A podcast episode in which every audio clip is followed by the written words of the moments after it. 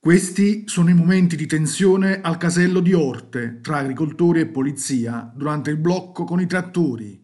La protesta divampa in tutta Europa e potrebbe arrivare anche a Roma. Questa è ad alta velocità oggi 5 febbraio 2024, anno secondo della guerra, anno quarto dalla pandemia. Bentrovati da Giuseppe Manzo. Ad alta velocità. Notizie e pensieri pendolari.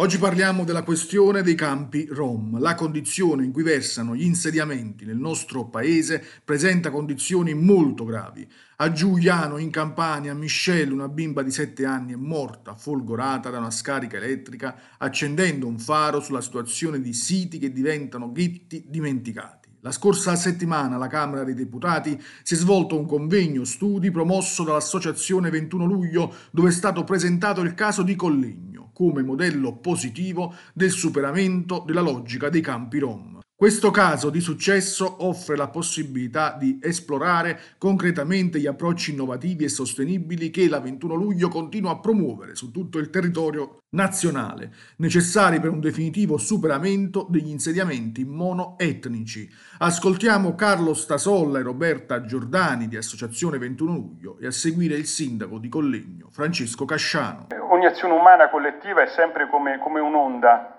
un'onda che soprattutto quando si infrange contro l'ingiustizia, contro la discriminazione, ha bisogno di eroi, ha bisogno di caduti, ha, bisogno di, persone che, che, paghino con il prezzo anche della vita questo.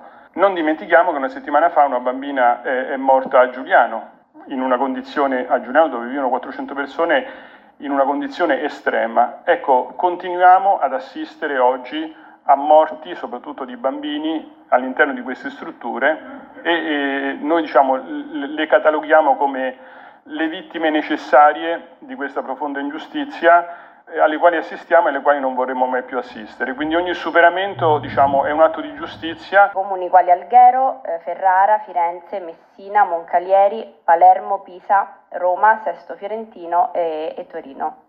Ad oggi il modello è praticato nelle, eh, in quelle che sono le prime, del, le prime tre delle sei fasi eh, totali dai comuni di Roma e di Asti ed è proprio nelle, nelle prime tre fasi che risiede il vero carattere eh, innova- innovativo del modello, ossia l'abbandono eh, dell'approccio etnico e l'utilizzo di un modello mh, partecipativo. Un campo che in sostanza era diventato un ghetto, ecco, un ghetto eh, chiuso eh, l'elemento da combattere era sicuramente la concentrazione di persone, quindi il percorso di desegregazione come abbiamo visto, anche perché ci sono degli aspetti veramente collegati anche alla direttiva europea che noi abbiamo purtroppo dovuto anche gestire per certi versi e vedere per altri eh, che questa vita comunque concentrata ha provocato anche delle questioni collegate alla consanguineità e quindi alla presenza di un'alta percentuale di disabilità. Questa puntata termina qui, vi ricordo dalle 12 il notiziario GRS online con le sei notizie e attualità dall'Italia e dal mondo.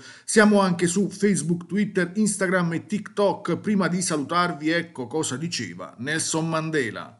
Negare alle persone i loro diritti umani e sfidare la loro stessa umanità. Giuseppe Manzo, giornale radio sociale.